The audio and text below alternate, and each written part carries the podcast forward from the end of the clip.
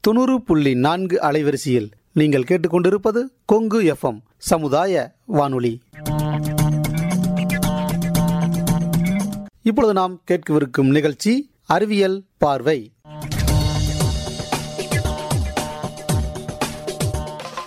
இந்திய அரசாங்கத்தின் அறிவியல் மற்றும் தொழில்நுட்பத்துறை எனும் டிபார்ட்மெண்ட் ஆஃப் சயின்ஸ் அண்ட் டெக்னாலஜியால் நிறுவப்பட்ட விஞ்ஞான் பிரசார் எனும் துறை மற்றும் தமிழ்நாடு அறிவியல் மற்றும் தொழில்நுட்ப மையத்தின் அறிவியல் பலகை இணைந்து வழங்கும் புதுமையான சமுதாய வானொலி நிகழ்ச்சியே அறிவியல் பார்வை.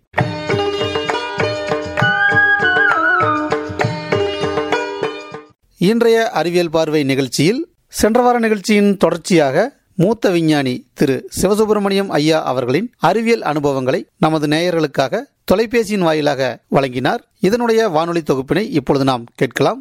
திரு சிவசுப்பிரமணியம் ஐயா அவர்களை பற்றி நாம் நிறைய சொல்லிக்கொண்டே போகலாம். அதில் குறிப்பாக ஐயா அவர்கள் நமது பாரத திருநாட்டின் பெருமைமிகு இந்திய விண்வெளி ஆய்வு மையத்தில் தலைமை பொது மேலாளராக பணியாற்றி ஓய்வு பெற்றுள்ளார். அது மட்டுமல்லாமல் பணியில் இருந்த பொழுது மறைந்த நமது முன்னாள் குடியரசுத் தலைவர் மேதகு ஏபிஜே அப்துல் கலாம் ஐயா அவர்களுடன் பதினைந்து ஆண்டு காலம் ஆராய்ச்சி பணியில் இணைந்து செயல்பட்டுள்ளார் என்பது குறிப்பிடத்தக்கது.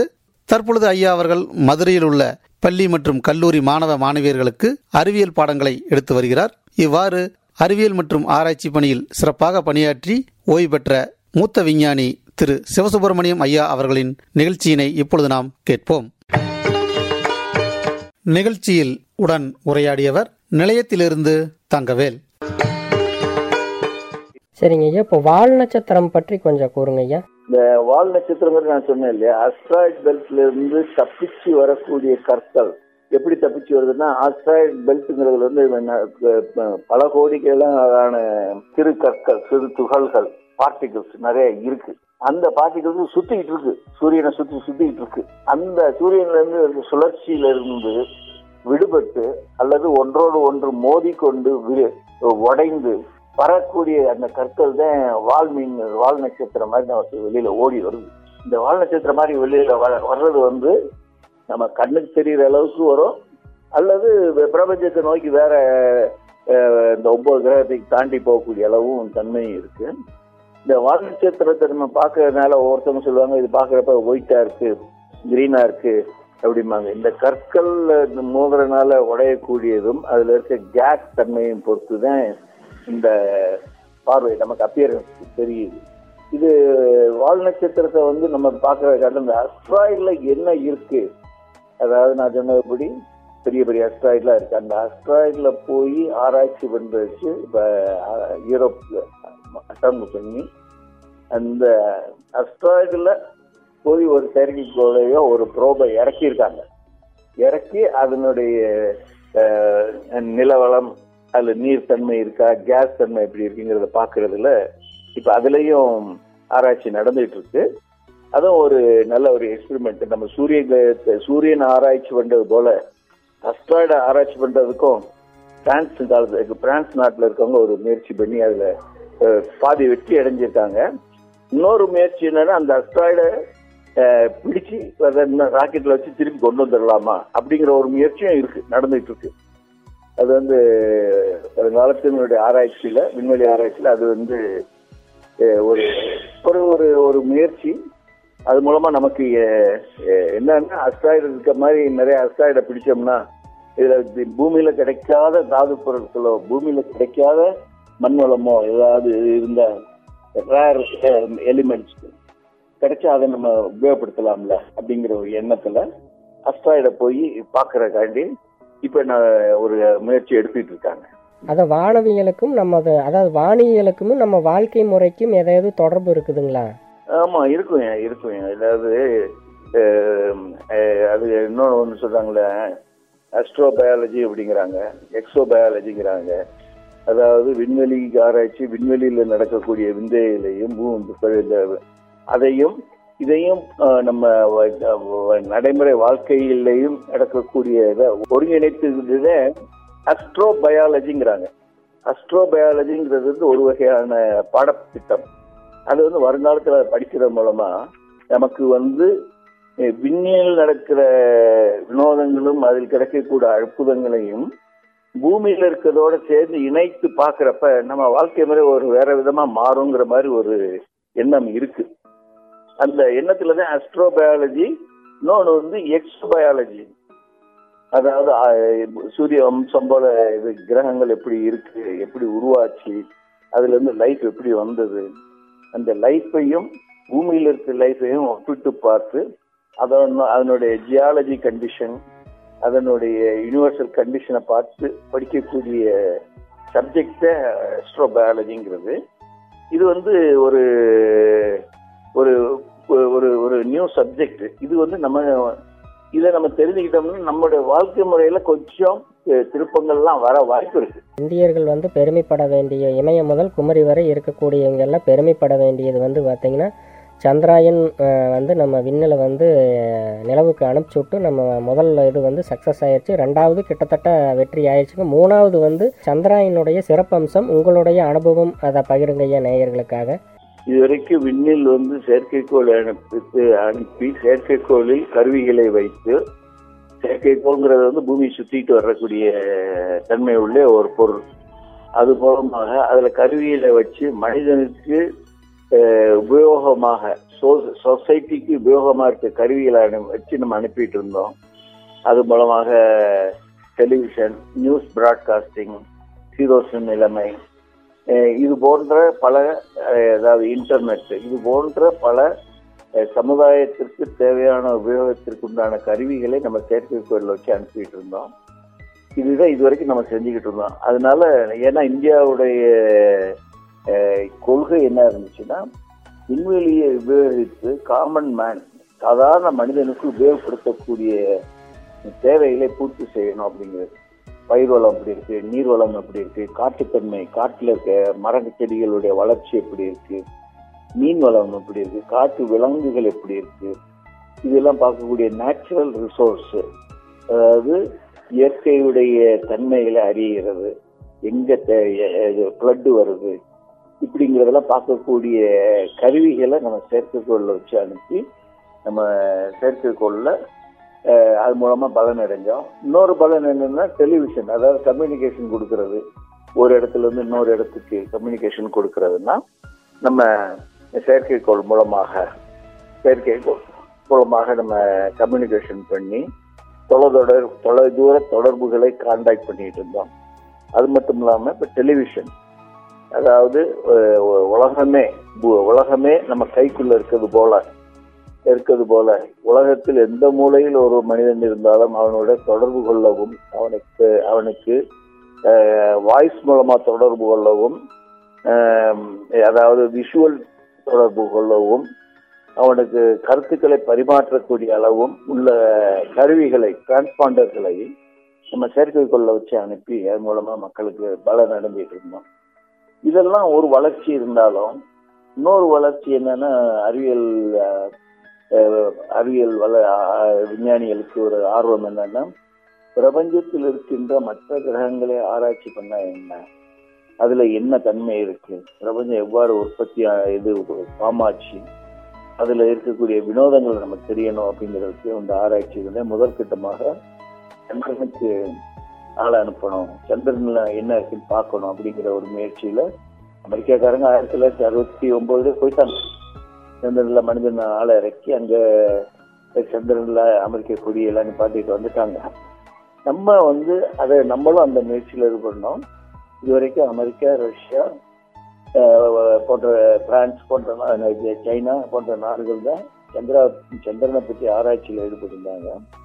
ஆனால் சந்திராயன் ஒன் என்கின்ற செயற்கைக்கோளை நம்ம ரெண்டாயிரத்தி எட்டாவது வருஷத்துல ஒரு அனுப்பணும் அந்த செயற்கைக்கோள் நம்ம பிஎஸ்எல்விங்கிற ராக்கெட்டில் அதாவது போலார் சேட்டலைட் லான்ச் வெயிட்ங்கிற ஒரு ராக்கெட் மூலமாக அனுப்பப்பட்டு உந்தி தள்ளப்பட்டு ஆயிரத்தி ஐநூறு கிலோகிராம் இடையில் செயற்கைக்கோள் பூமியின் பூமியினுடைய சுற்றுவட்ட பாதையிலிருந்து விலகி சந்திரனுடைய சுற்றுவட்ட பாதை பாதைக்கு ஒரு ஒரு பத்து நாள்ல போய் சந்திரனுடைய சுற்றுவட்ட பாறைகள்ல சுத்திட்டு அங்க இறங்குச்சு. இந்த சந்திராயன் ஒண்ணுல வந்து நமக்கு என்ன பார்த்தோம்னா அங்க சந்திரன்ல என்ன கேஸ் இருக்கு சந்திரன்ல என்ன விதமான மினரல் இருக்கு சந்திரன்ல என்ன விதமான இன்ஃப்ராரெட் கதிர்கள் அதனுடைய தன்மை என்ன இப்படிங்கிறத பத்தி ஆறாயிரம் காட்டி அனுப்பணும் இந்த செயற்கைக்கோள் செயற்கைக்கோள்னு நான் சொல்ல மாட்டேன். இந்த கருவி சந்திரனை சுற்றி சுற்றிட்டு வந்து சந்திரனில் போய் கீழே இறங்குச்சு. இறங்குனது வந்து ஃபோர்ஸ் லேண்டிங் கீழே ஒரு கல்லை தூக்கி போடுற மாதிரி அங்கே இறங்கி அதனுடைய லைஃப் முடிஞ்சிருச்சு. இது சந்திரனில் நம்ம முத இது மூலம் அனுப்புனது மூலமாக நம்ம உலக தரத்தில் நம்ம ஆறாவது நாடாக இருந்தோம். சந்திரனில் ஒரு திரட்சா நம்ம வெளியே இங்கே இந்தியாவில் பூமியிலிருந்து ஒரு- ஆராய்ச்சிக்கு அனுப்பணும் அப்படிங்கிறது. அப்போ போய் பார்க்கறப்பதே நம்ம அனுப்பின க கருவியில் ஒரு கருவி பார்த்தது வந்து சந்திரனில் இருக்க மண்ணில் ஈரத்தன்மை இருக்குது அப்படிங்கிறத ஒன்று பார்த்தோம். ஹைட்ராக்சைடு. அதாவது ஹைட்ராக்சைடு இருந்துச்சுன்னா வாட்டர் இருக்கக்கூடிய வாய்ப்புகள் இருக்கு அப்படிங்கிறது நமக்கு தெரிஞ்சது. இதை வந்து அமெரிக்காக்காரங்களும் முன்னாடி பார்த்துருக்காங்க. அவங்களால ஊர்ஜிதப்படுத்த முடியல. முதன் முதலாக சந்திராயன் ஒன்றில் தான் நம்ம சந்திரனில் சந்திரன்ல வாட்டர் இதுக்கு தண்ணி இருக்கு அப்படிங்கிறத நம்ம ஊர்ஜிதப்படுத்தணும் ரெண்டாவது நம்ம அனுப்புனது வந்து இதே மாதிரி சந்திரனுக்கு ஒரு செயற்கைக்கோள் அனுப்பி அதில் வந்து ஒரு லேண்டரையும் விக்ரம்ங்கிற ஒரு லேண்டரையும் ஒரு ரோவரையும் ரோவர்னா ஒரு இறங்கி நடக்கக்கூடிய ஒரு ரோவரையும் அனுப்பி அங்கே சந்திரனில் இருக்க மண் வளத்தை தோண்டி அந்த மண்ணை ஆராய்ச்சி பண்ணி அவங்க வேற என்ன இருக்குங்கிற பார்க்கறதுக்காக ஒரு ரோவரை அனுப்பணும் அது வந்து நம்ம வந்து அனுப்பின லேண்டர் வந்து ஹார்ஸ் லேண்ட் ஆகும் சாஃப்ட் லேண்ட் ஆகணும். அதாவது மென்மையாக போய் இறங்கணும். சந்திரனை சுற்றிட்டே வந்து சந்திரனில் இறங்குறப்ப பைய போய் இறங்கணும். அந்த பைய இறங்கணும்னா பத்து மீட்டர் பர் செகண்டுக்கு ஸ்பீடை வந்து அப்படி குறைச்சிட்டே வரணும். இது நமக்கு என்ன ஆச்சுன்னா பத்து மீட்டர் பர் செகண்ட் பிறகு நமக்கு கம்யூனிகேஷன் நின்னதுனால செயற்கைக்கோள் லேண்டர் வந்து ஹார்ஸ் லேண்ட் ஆயிடுச்சு. அதாவது நம்ம அடாவடித்தனமாக கீழே வந்து மோதின மாதிரி போய் இறங்கிடுச்சு. இந்த மோதின மாதிரி இறங்கினால அங்கே அந்த லேண்டர் வந்து பணி ஒன்றுமே செய்ய முடியல. அவ்வாறு நம்ம முயற்சி ரெண்டா சந்திராயன் டூவில் வந்து நம்முடைய முயற்சி வந்து பாதி சக்சஸ் ஆச்சு பாதி ஃபெயிலியர் ஆச்சு. அதாவது கடைசி கட்டத்தில் இறங்கி பைய இறங்குறது. அதாவது நீங்கள் பஸ் ஓடுற பஸ்ஸில் இருந்து இறங்கிட்டீங்கன்னா இறங்கி நீங்கள் ஸ்டெபிலைஸ் ஆகி நிற்கணும் நிற்காம கீழே விழுந்தீங்கன்னா அது என்ன ஆகும்? அதுதான் ஒரு சின்ன எக்ஸாம்பிள் சின்ன எக்ஸாம்பிள் வந்து நம்ம இதே போல் ஓடுற பஸ்ஸுலேருந்து இறங்குற மாதிரி நம்ம சந்திராயனுக்கு வந்து ரோவர்லேருந்து இறங்குறப்ப அது அதனுடைய ஸ்பீடு கண்ட்ரோல் பண்ண முடியாதனால ஃபோர்ஸில் கிராஷ் ஆயிடுச்சு. இப்போ அதை நிவர்த்தி பண்ணி இப்போ ரெண்டாயிரத்தி இருபத்தி மூணுல ஜூலை பதினாலாம் தேதி இன்னொரு சந்திராயன் த்ரீங்கிற ஒரு லேண்டரையும் ஒரு ரோவரையும் நம்ம அனுப்புகிறோம் ஆயிரத்தி எண்ணூறு கிலோகிராம் இடையுள்ள லேண்டரும் அதுக்கு ரோவர் வந்து ஒரு நாற்பது கிலோகிராம் எடை இருக்கும். இது வந்து இறங்கினோம்னா சாஃப்ட் லேண்ட் பண்ணுறது என்னென்ன குறைகள் நம்ம சந்திராயன் டூவில் பார்த்தோமோ அந்த குறைகளை எல்லாம் நீக்கிட்டு இந்த வேகத்தை குறைக்கிறதுக்காக ரெண்டு மூணு அடிஷ்னல் த்ரஸ்டர்னு சொல்கிறாங்க இல்லையா ரெட்ரோ த்ரஸ்டர்ஸ் அதாவது ராக்கெட்டை ஃபயர் பண்ணுறத மறைமுகமாக ஆப்போசிட் டைரக்ஷனில் ஃபயர் பண்ணோம்னா ஸ்பீடை குறைக்கும். அதான் ரெட்ரோ ராக்கெட் சொல்லுவாங்க. அதை அதிகமாக வச்சு அங்கே ஒரு கேமராவையும் வச்சு இறங்க போகிற இடத்துல அந்த இடம் இல்லை ஃப்ளாட்டாக இருக்கா பள்ளத்தாக்கா இருக்கா மேடு பள்ளமாக இருக்கா அப்படிங்கிறத பார்த்து அதுக்கேற்றபடி இந்த லேண்டரை வந்து பத்திரமா இறக்குறதுக்கு உண்டான முயற்சி இப்போ எடுத்துட்டு இருக்காங்க. ஜூலை பதினாலாம் தேதி இந்த ராக்கெட் வந்து விண்ணிலிருந்து நூறு கிலோமீட்டர் போய் முப்பத்தி ஆறாயிரம் கிலோமீட்டர் சுற்றுவட்ட பாதையில் இந்த லேண்டரையும் ப்ரொபல்ஷன் மாடுகளையும் தள்ளி விட்டுரும். அங்கிருந்து ஆகஸ்ட் இருபத்தி மூணாம் தேதி அன்னைக்கிட்ட இந்த லேண்டர் வந்து சந்திரனுடைய புவியீர்ப்பு பாதை அதுல லாக் ஆகி அந்த சந்திரனுடைய எக்ஸென்ட்ரிக் இதுல லாக் ஆகி சந்திரன்ல போய் இறங்கக்கூடிய இருபத்தி மூணு அல்ல இருபத்தி நாலு. அப்ப இறங்கணும். இல்லாட்டி பதினஞ்சு நாள் கழிச்சு சூரியன் சந்திரனுடைய அந்த இமேஜ் மா அந்த அடுத்த அமாவாசை பௌர்ணமிங்கிறாங்கல்ல அந்த சந்திரன் எப்போ விசிபிளா இருக்கோ சூரியன் எப்ப விசிபிளா இருக்கோ சந்திரன்ல அந்த சமயத்துல சந்திரன்ல இருக்க நார்த் போல் சவுத் போல்ல சவுத் போல்ல இறங்குறதுக்கு ஒரு முயற்சி. அங்கேயும் போய் முக்கியமா அங்க இருக்க நீர்வளம் நிலவளம் அதில் தண்ணி இருக்கா அப்படிங்கறதெல்லாம் பார்க்கக்கூடிய முயற்சியில தான் இப்ப ஈடுபட்டுருக்கோம். இப்படி நம்ம சக்சஸ் ஆகிட்டோம்னா இந்தியா வந்து ஒரு நாலாவது நாடா இந்தியா வந்து நாலாவது நாடு சந்திரனுக்கு ஒரு இதை பத்திரமாக இறக்குனது. அமெரிக்கா ரஷ்யா சைனா நாலாவது நாடு நம்ம இந்தியா ஆகும். இது ஒரு நமக்கு ஒரு பெருமை தரக்கூடிய ஒரு மைல்கல்லாக இருக்கும்னு நினைக்கிறேன். அறிவியல் வளர்ச்சிக்கு இந்த முயற்சி வந்து சந்திராயன் த்ரீ வந்து ஒரு நமக்கு ஒரு மைல்கல்லாக இருக்கும். இதன் அடுத்த முயற்சி என்ன செய்வாங்கன்னா இந்த இறங்கினேன் அடுத்த சந்திராயன் ஃபோரோ ஃபைவ்ல அங்கே சந்திரனில் இறங்கி அங்கே இருக்க மண்ணை அதில் அங்கே இருக்க ராக்கை கலெக்ட் பண்ணி திருப்பி பூமி கொண்டு வர்றது. பூ- கொண்டு வர்றது இது முயற்சி இருக்கும். இந்த முயற்சியும் பேரலாக பண்ணுவாங்க. சந்திர சந்திராயன் ஃபோரோ ஃபைவ்ல. இதுக்கு இடையில வந்து நமக்கு இந்தியாவுடைய இன்னொரு சாதனை என்ன பண்ண வேண்டியிருக்குன்னா இதுவரைக்கும் விண்ணில் வந்து மனிதனை பத்திரமாக அனுப்பி திருப்பி கொண்டு வரல கொண்டு வர அந்த முயற்சி இதுவரைக்கும் இந்தியாவில் இது வரைக்கும் நம்ம எடுக்கல. அமெரிக்காக்காரங்க போயிருக்காங்க ரஷ்யாக்காரங்க போயிருக்காங்க. இந்திய வீரர் அம ரஷ்யாவுடைய ராக்கெட்ல விண்ணில் சென்று ஒரு வாரம் இருந்துட்டு வந்திருக்காரு. அவர் வந்து ராகேஷ் சர்மாங்கிறவர். வேற நம்ம வந்து நம்மளுடைய ராக்கெட்ல நம்முடைய வீரர்கள் நம்முடைய சேட்டலைட்ல வச்சு அனுப்பி பத்திரமா திருப்பி பத்திரமா அவங்களை கொண்டு வரணுமே. அந்த முயற்சி ககன்யான்ங்கிற ஒரு முயற்சி. அடுத்த வருஷம் அஹ், மு- இறுதியில செய்யறதுக்கு இருக்கோம். அப்படி செஞ்சோம்னா அதுக்கு அடுத்த கட்டமா மனிதனை விண்ணில் அனுப்பிட்டு வந்த பிறகு மனிதனை வந்து சந்திரனுக்கு அனுப்புறான் என்ன அப்படிங்கிற திங்கிங் வரும். இதெல்லாம் வந்து இப்ப விண்வெளி ஆராய்ச்சியில இந்தியாவுடைய முயற்சிகள். இன்னும் ஒரு ரெண்டு மாசத்துல இன்னொன்னு ஒன்று என்ன பார்க்க போறோம்னா அனுப்ப போறோம்னா சூரியனுடைய சூரியனில் இருக்கக்கூடிய அதாவது கரோனா சூரியனுடைய இதுல இருந்து வரக்கூடிய கதிர்களை ஆராய்ச்சி உண்டான ஆதித்யாங்கிற ஒரு ஒரு ப்ரோப் செயற்கைக்கோள்ல இருந்து ஒரு கருவியை வச்சு அனுப்ப போறாங்க அதுவும் அனுப்பினோம்னா அது சூரியனுக்கு கிட்டத்தில் போகாது. சூரியன்லேருந்து நம்மளுடைய எல் ஒன்ங்கிற ஒரு பாயிண்ட்டு போகும்.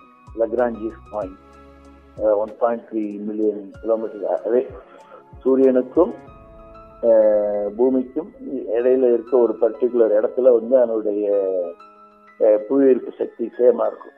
புவியீர்ப்பு சக்தி அதனுடைய ரெண்டு ஃபோர்ஸ் ஆஃப் அட்ராக்ஷன் சேமா இருக்க இடத்துல இந்த ஆதித்யா உ- கொண்டு நிலைநிறுத்த போறாங்க.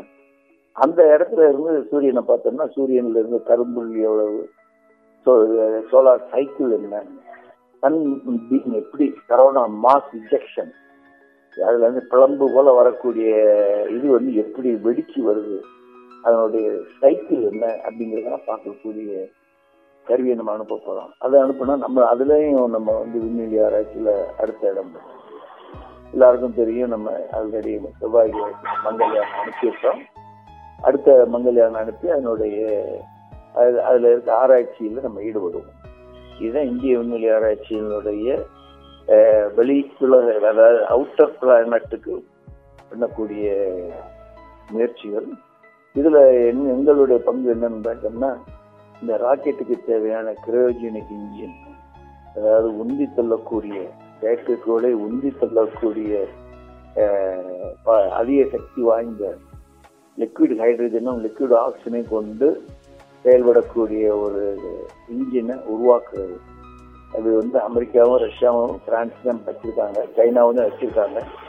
இப்ப நம்மளாம் இந்தியாவிலே இந்திய தொழிற்சாலை உற்பத்தி செய்து இந்திய மண்ணிலே இருக்கக்கூடிய மெட்டீரியலை வச்சு செஞ்சு நம்ம நம்ம இந்த ராக்கெட்டை விடுறதுக்கு விட ஆரம்பிச்சிட்டோம். அது மூலமா நமக்கு தண்ணீரை கிடைச்சிருக்கு. இந்த இதில் நம்முடைய பங்கு தொழிற்சாலைகளில் போய் தொழில்நுட்ப இன்ஜினை பற்றிய கண்டுபிடிப்பும் நம்முடைய பங்கு இருக்கு அதை காட்டில் முக்கியமா வந்து இந்த ராக்கெட்டை திசை திருப்பி திசையை அறியக்கூடிய ராக்கெட் செல்லுகின்ற டைரக்ஷன் அறியக்கூடிய கருவிகளையும் அது எந்த டைரக்ஷன்ல போகுது எந்த ஸ்பீடில் போகுது எந்த இடத்துல இருக்கு ஏன்னா பிரபஞ்சத்தில் போனால் எந்த இடத்துல இருக்குன்னு தெரியாது. அதெல்லாம் தெரியக்கூடிய கருவிகளை வந்து இனர்ஷியல் சிஸ்டம்ங்கிற கருவிகளை நம்முடைய ஆராய்ச்சி நம்முடைய ஆராய்ச்சி மூலமாக செய்து அந்த கருவிகளை நம்ம ஒவ்வொரு செயற்கைக்கோள்லையும் ஒவ்வொரு ராக்கெட்லையும் அனுப்பி இந்தியா வந்து ஒரு தன்னிறைவுபடக்கூடிய நாடாக நம்ம பண்ணியிருக்கோம். அதில் எங்களுக்கு எல்லாம் பெருமை இருக்கு. இதெல்லாம் வந்து நம்ம விண்வெளி ஆராய்ச்சியில் நம்ம பண்ணுற முயற்சி நன்றி. மிக்க நன்றி. நேருக்கு மிக்க நன்றி. மாணவர்களும் இளைஞர்களும் அறிவியலில் ஆர்வம் கொண்டு விண்வெளியில் விண்வெளி ஆராய்ச்சியில் ஆர்வம் கொண்டு மென்மேலும் அதில் அவர்களுடைய பங்கு அளிக்க வேண்டும் என்பதை நான் கேட்டுக்கொண்டு விடைபெறுகிறேன். நன்றி வணக்கம்.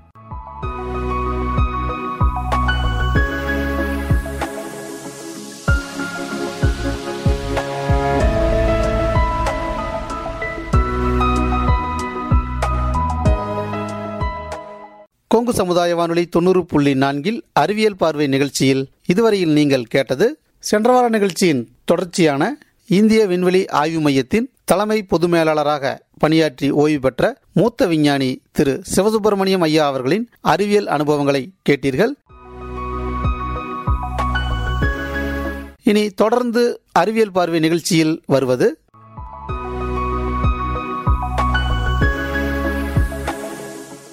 வணக்கம் நேயர்களே நீங்கள் கேட்டுக்கொண்டிருப்பது நமது கொங்கு சமுதாய வானொலி தொண்ணூறு புள்ளி நான்கில் அறிவியல் பார்வை நிகழ்ச்சியில் இன்று மூன்று கேள்விகளுக்கு விளக்கமளிக்கிறார் ஜெயங்கொண்டம் மகேந்திரவர்மன் அவர்கள்.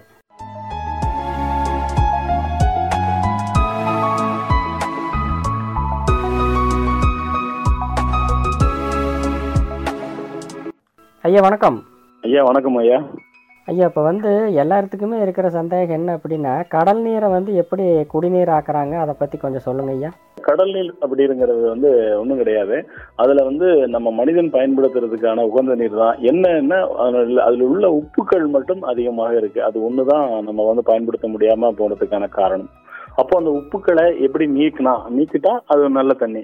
அப்போ அந்த உப்புக்களை நீக்குவதற்கு என்ன மாதிரியான தொழில்நுட்பத்தை நம்ம பயன்படுத்தலாம் அப்படின்னு மனிதனுடைய மனிதனுடைய சிந்தி சிந்தித்தனுடைய விளைவு தான் இன்னைக்கு நிறைய நாடுகளில் முக மிக முக்கியமா கல்ஃப் சொல்லக்கூடிய அந்த யுஏன்னு சொல்லுவாங்க யுனைடெட் அரபு எமிரேட்ஸ்ல எல்லாமே இந்த திட்டத்தை பயன்படுத்தி தான் கடன் கடல் குடிநீர் ஆக்கிட்டு இருக்காங்க. ஈவன் நம்ம தமிழ்நாட்டில் கூட இந்த திட்டம் செயல்படுத்தப்பட்டு இருக்கு. எப்படின்னா ரிவர்ஸ் ஆஸ்மாசிஸ்ன்னு சொல்லுவாங்க. அதாவது அதாவது அதனுடைய அது கொள்ள இருக்கிற உப்பை அகற்றுறது தான் வேலை வேற ஒன்றும் இல்லை. நம்ம வந்து இப்போ நம்ம அன்றாட பயன்படுத்துகிற குடிநீர் நம்ம வீட்டில் வச்சு பயன்படுத்துறோம் இல்லையா? அந்த சிம்பிள் இதுதான். செவ்வூடு பை எதிர் செவ்வூடு பரவல்னு சொல்லுவாங்க.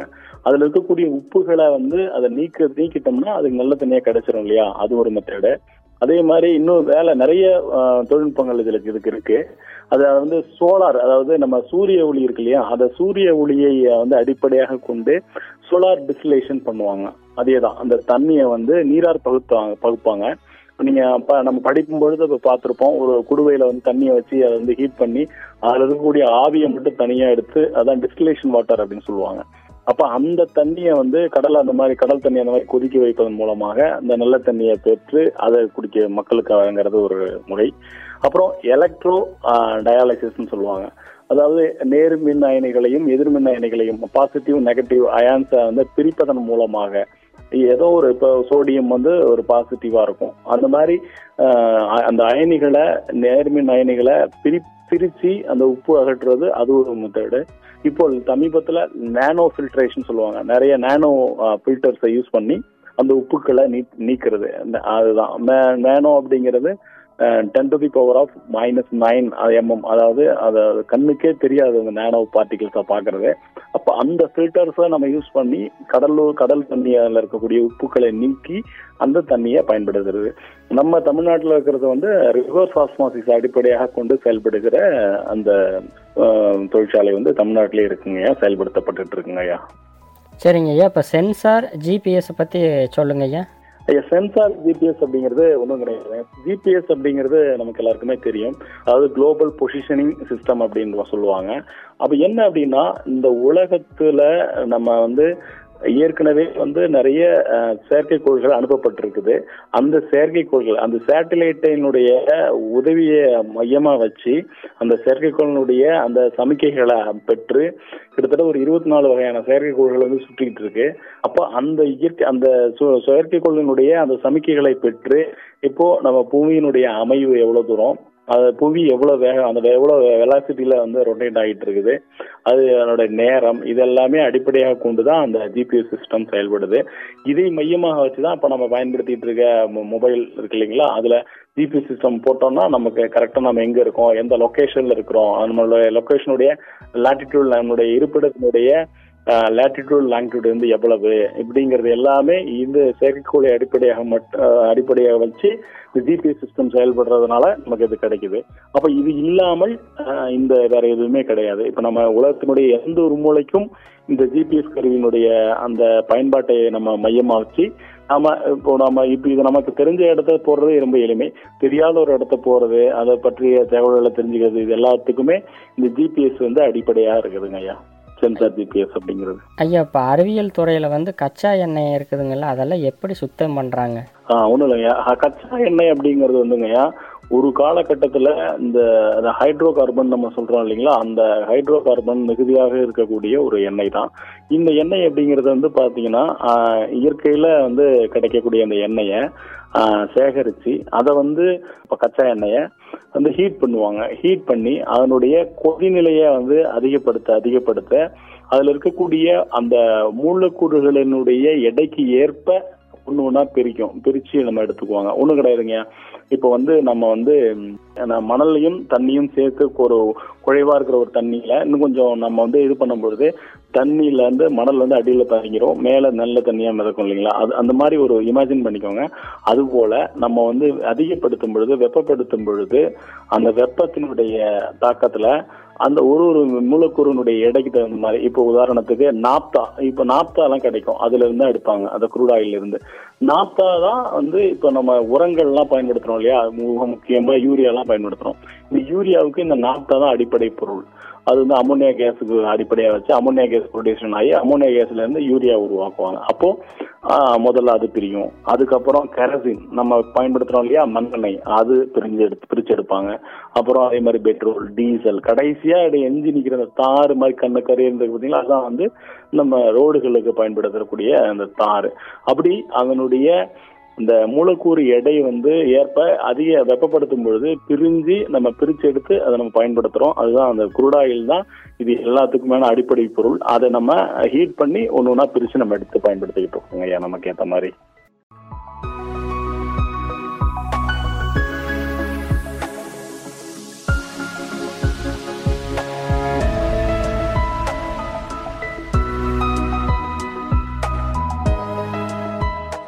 சரிங்க ஐயா. ஒரு மிகச்சிறந்த மூன்று கேள்விகளுக்கு அறிவியல் பார்வை நிகழ்ச்சியில் மிக சிறப்பாக வந்து பதிலளிச்சிங்க ஐயா. ரொம்ப நன்றிங்க ஐயா நேயர்கள் சார்பாக. மிக்க நன்றிங்க எனக்கும் இந்த ஒரு நல்ல வாய்ப்பை ஏற்படுத்தி கொடுத்ததுக்கு நன்றி. இதுவரை பொறுமையாக கேட்ட நேயர்களுக்கும் என்னுடைய இதயம் கணித நன்றி.